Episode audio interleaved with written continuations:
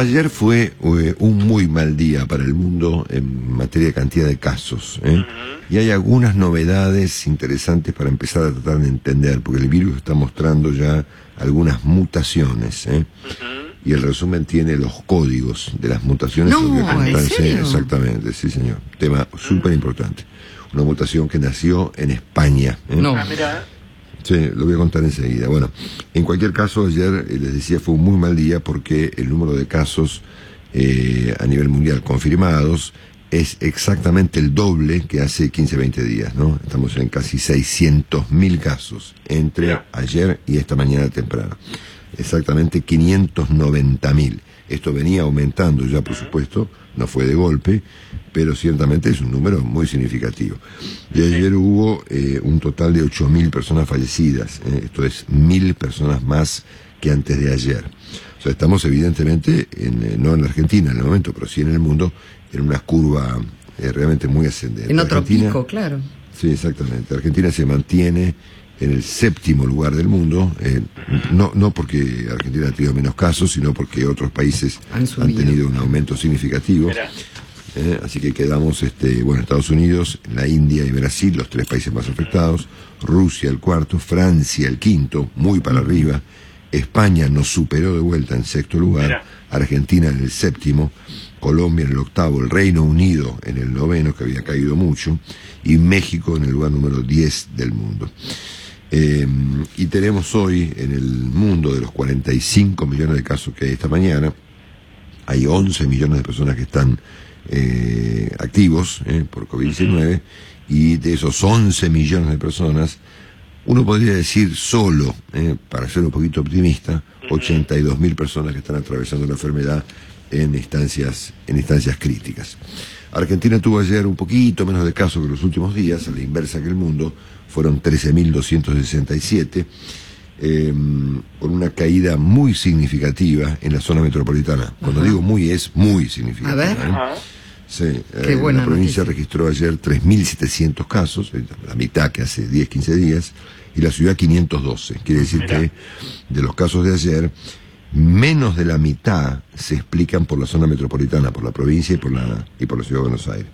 El resto de los casos se han registrado en el interior, con provincias con muchos casos. Por ejemplo, ayer tuvimos en Córdoba 1.400 casos, en eh, Tucumán 1089. Fíjese que Tucumán ayer duplicó a la ciudad de Buenos Aires. Qué bárbaro. Santa Fe 2013, Mendoza 813. Así que el interior del país sigue estando todavía, y lo va a estar seguramente en unos cuantos días más, muy afectado. Es muy buena la noticia en la Argentina del porcentaje de personas, eh, perdón, el porcentaje de camas ocupadas en terapia intensiva, que sigue siendo a menos por el número que está enfrente, con independencia de que en algún lugar específico puede ser un poquito peor, el promedio nacional de ocupación es 64%, por- es 64% ¿eh? y bajó dos puntos en la zona metropolitana, que es 62%. ¿eh? Así que es bastante visible que la zona metropolitana está mejorando y la zona y el interior del país está todavía atravesando atravesando el pico. ¿eh? Em, bueno, esto en cuanto a los, a los datos a nivel mundial y los datos a nivel de, Argentina. Em, después tenemos eh, eh, una, bueno, una, una especie de buena noticia porque finalmente la provincia de Formosa habilitó el ingreso de 276 de las personas que estaban varadas sin poder ingresar a la provincia en una actitud eh, directamente disparatada, Sí, eh, incomprensible, irresponsable de su gobernador, del señor Gildo Infran, eh, un señor Sí, an- señor. ante el cual se rinde el peronismo, pero que hace estas cosas, ¿no es cierto? Impide a los ciudadanos ingresar a su casa en el año de las en el año de los testeos, ¿eh? Eh, bueno, este, por, por lo menos a- algunos pu- pueden entrar. Bueno, después tenemos el gobierno que aprobó eh, autorizaciones para mm, 13 compañías extranjeras que van a poder volar a la Argentina a partir de a partir del primero de noviembre próximo. Si la Argentina se va abriendo un poquito al mundo eh, lentamente eh, y esto está bien. Fíjese que todavía hoy eh, volar entre Estados Unidos y el conjunto de Europa y viceversa está prácticamente prohibido. Claro. Y eso tiene que ver con razones más políticas que, mm, Que sanitarias. que epidemiológicas, digamos, ¿no? Así que ayer este, se anunció esta, mm, esta noticia que tiene que ver obviamente además con el hecho de que Argentina necesita que, que vengan los turistas, en el caso de que quede alguno, porque el turismo mundial está fulminado, ¿no? Si las ciudades recuperan o no su normalidad, pero no hay muchos turistas en el mundo, ¿eh? Las ciudades están, están vacías. ¿eh? Eh, habrá testeos ¿eh? para los turistas que lleguen a la ciudad de Buenos Aires, así que eso lo vamos a contar después. Los extranjeros tendrán que venir directamente con el PCR negativo antes de subirse al avión, como ocurre, por ejemplo, cuando un argentino viaja hoy, por ejemplo, a, Francia, ¿no es cierto? Y ayer el Congreso aprobó una, una ley que protege a los laboratorios eh, frente a los riesgos que presenta, por supuesto, la vacunación masiva. ¿eh? Es una ley que se aprobó de urgencia y que me parece que es bastante común en los países de que exista una protección para los laboratorios que están trabajando a mil con la cuestión de la vacuna. Bueno, un, un, panorama mucho más complicado es el que vive Europa. Ustedes recuerdan que la noticia más importante ayer fue el cierre que anunció el presidente Emmanuel Macron en Francia que generó, igual que en Italia, y yo seguiría estos temas con mucha atención, una que, una ola de protestas. ¿eh? Qué bárbaro. Porque, claro, eh, bueno, es lo que está pasando, digamos, y los gobiernos están recurriendo al mismo formato que durante el año, esto es confinar todo, y las personas esta vuelta protestan. Sí. Tengan, no, me importa, repito como ayer, si tienen o no tienen razón al protestar, pero es lo que está pasando. Si los gobiernos van a tener que mirar un poquito qué está pasando con la opinión pública, cuando deben o no deben este, ejecutar medidas de confinamiento, toques de queda o cuarentena. Así que Francia dio ayer la nota en esta materia, me lo contó obviamente quién, el señor Dillon, obviamente, ah. temprano, con protestas este, en, varias ciudades de Francia, que fue el primer país que, eh, junto con Alemania, que impulsó los este, confinamientos en las últimas horas. Ahora viene, viene España, ¿no es cierto? ¿Eh?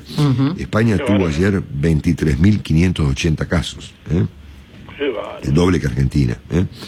Así que eh, en el caso de Madrid, por ejemplo, hay pila de ejemplos, voy a usar solamente el de Madrid, hay cierres por, unos días, por ejemplo, este fin de semana, que es un fin de semana largo en España, Madrid cierra, por ejemplo, está cierra hoy y reabre el martes, ¿no? En cuanto a la cuarentena francesa, me vuelvo un poquito para atrás, tiene bastantes actividades permitidas, ¿no? Por ejemplo, no cierran las clases, se puede ir a trabajar, es decir, hay cosas que se pueden hacer bajo ciertos formatos, ¿no? E Italia está intentando imponer, vamos a ver si pueden, porque la opinión pública en Italia se calentó mucho con esto, eh, una cuarentena a partir del 9 de noviembre próximo, de acá a una, una semana y media. Otro tema fundamental es lo que está pasando en Estados Unidos, que tuvo ayer, se tuvo 88 mil 88 mil casos, ¿no? 88 mil, ¿no? que fue récord para los norteamericanos, incluso considerando el primer tramo de la pandemia en Estados Unidos, que nunca llegó a registrar en un día 88 mil contagios. Y muchos expertos sugieren que eh, Estados Unidos se encamina en los próximos días a un promedio de 100 mil casos por día ¿eh? Así que estamos, conclusión, estamos evidentemente en presencia de una fuertísima segunda ola a nivel mundial. Estamos claros que eh, va a llegar, por supuesto, a la Argentina en algún momento, ¿no es cierto? ¿Eh? Tal vez después del verano, por poner un ejemplo. Bueno, ahora bien, desde el punto de vista médico, tengo tres noticias para ofrecerles.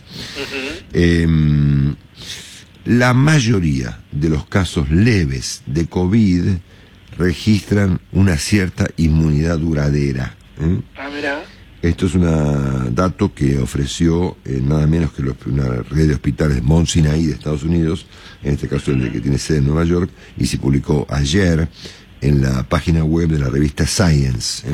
Bueno, el tema de inmunidad, obviamente hay que esperar, porque por supuesto no se puede saber qué inmunidad tiene una persona dentro de dos años, porque no pasaron los dos años, ¿no claro, Claro, ¿Eh? exactamente. Pero efectivamente hay una pista respecto de una cierta inmunidad duradera en algunos pacientes.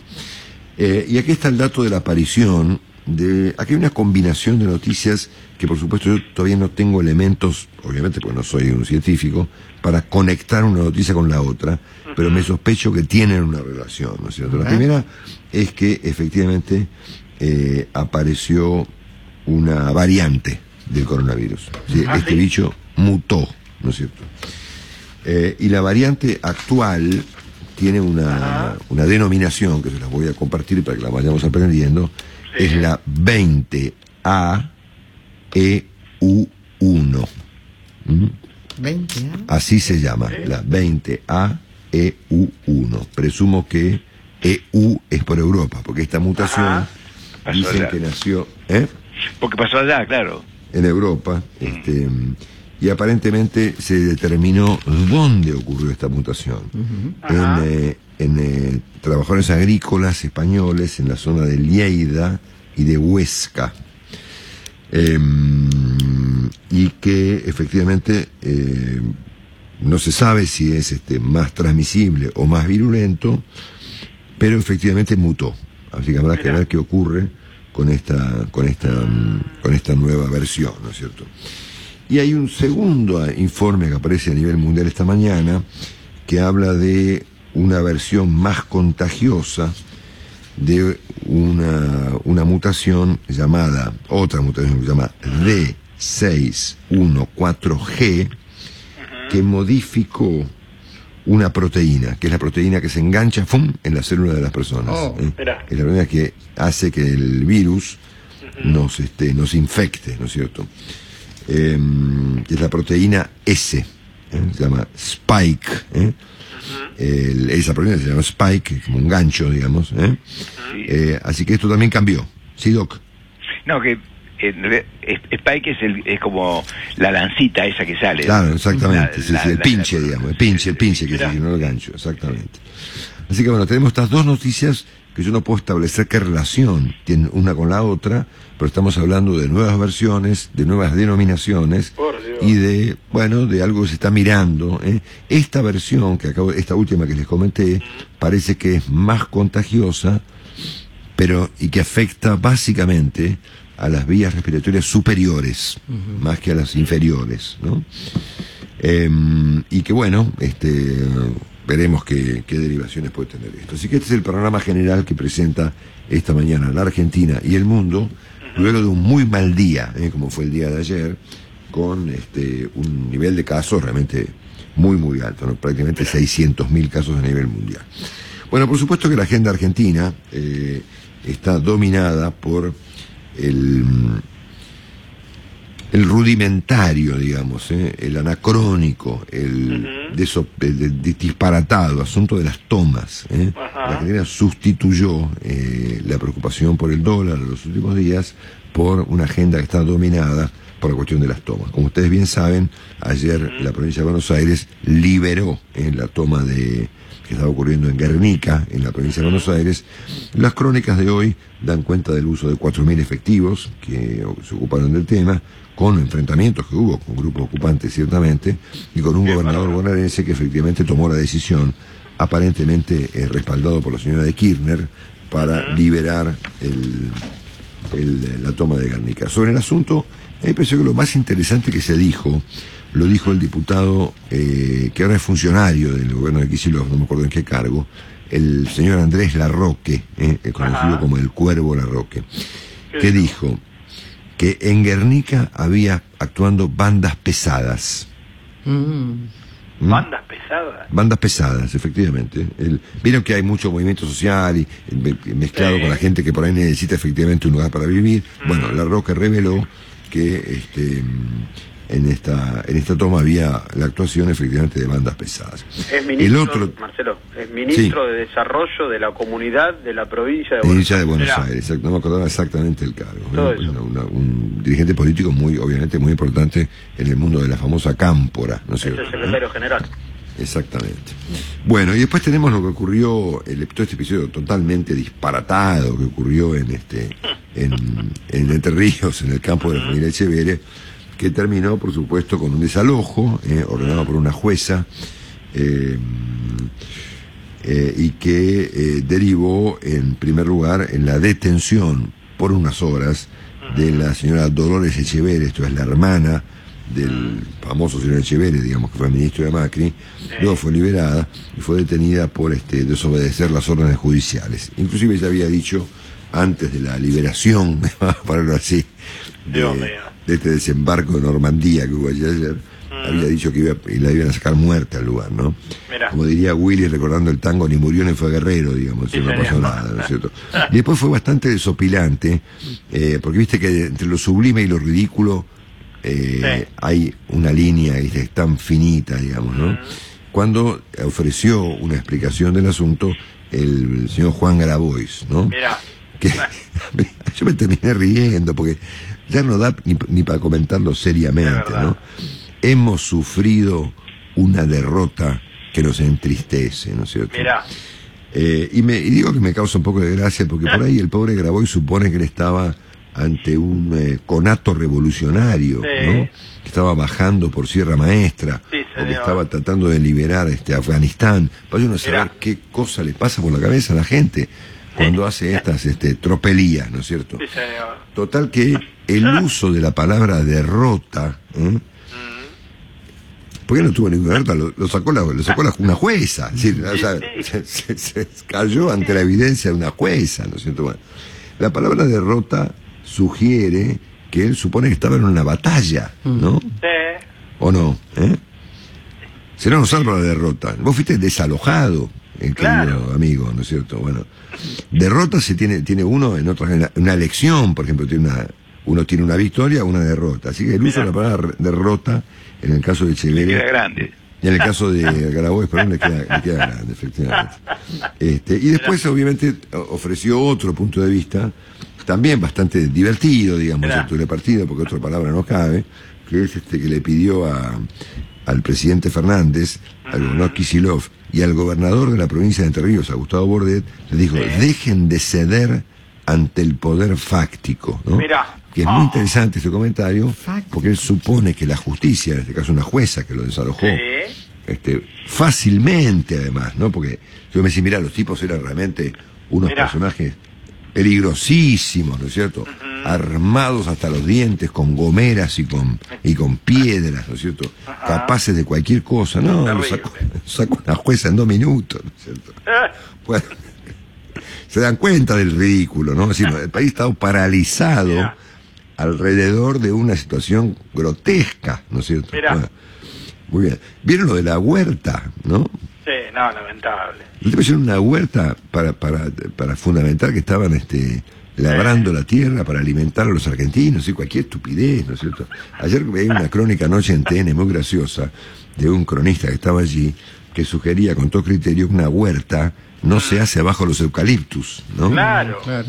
Porque los eucaliptus se chupan todo el agua, todo el, Claro. si, si vos ponés Una lechuga, respeto a la gente de campo. ¿no? si Y además no le da el sol. y este y cómo se llama habían plantado este cómo se llama esto que se usa para hacer el eh, este pesto digo. no no el, eh, el que la, la, la- la plantita que se usa para hacer el pesto ¿Cómo se llama? Albahaca. Perejil o algo así, albahaca, perejil, esas cosas. Albahaca. Bueno, habían sembrado albahaca y perejil abajo de un eucalipto, ¿no? Sí. Y estaban haciendo un pozo con una pala ancha, van a hacer una cosa.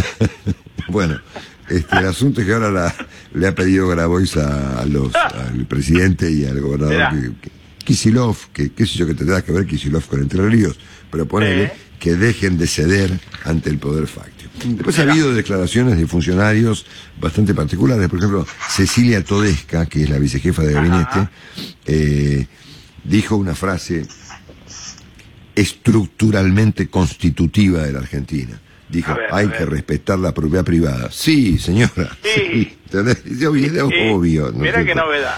No, lo, lo interesante del caso es que el, el jefe de la señora Todesca, el presidente Fernández, había sugerido que en rigor de verdad lo que estaba ocurriendo en Entre Ríos no era un problema con la propiedad privada, sino un problema entre ricos, ¿no? ¿Se acuerdan? El presidente dijo es una pelea entre ricos, ¿eh? De un presidente que se lo ve más pre- cada vez más prejuicioso, ¿no es cierto?, en esta clase de temas. Bueno, Todesca entonces tuvo una declaración alberdiana ayer. Este, en contraposición con la ministra María Eugenia Bielsa, que sugirió que ella no estaba tan de acuerdo, porque está de acuerdo, pero no tanto. Nunca estoy de acuerdo, dijo, con la represión. ¿eh?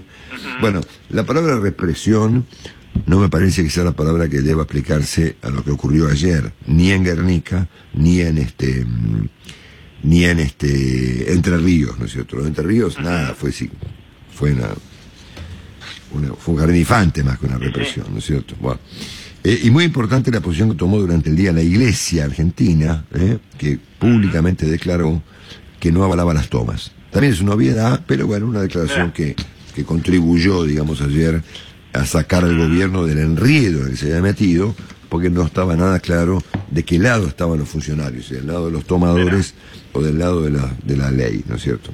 Bueno, así que hasta acá llegamos en este primer tramo del Bien, resumen de hoy, viernes eh, 30 de octubre. Vamos a ver enseguida de economía. Ajá. Vamos a ver algunos temas judiciales eh, que presenta la Argentina esta mañana y por supuesto les voy a contar también lo que está pasando hoy en el Bien. mundo, señores. eh. Bueno, la Muy temperatura bien. en Buenos Aires, María. Sí, tenemos breve 8 pausa. grados, pero la sensación térmica es de 6 grados 8, la máxima para hoy 18 grados. Muchas gracias, María.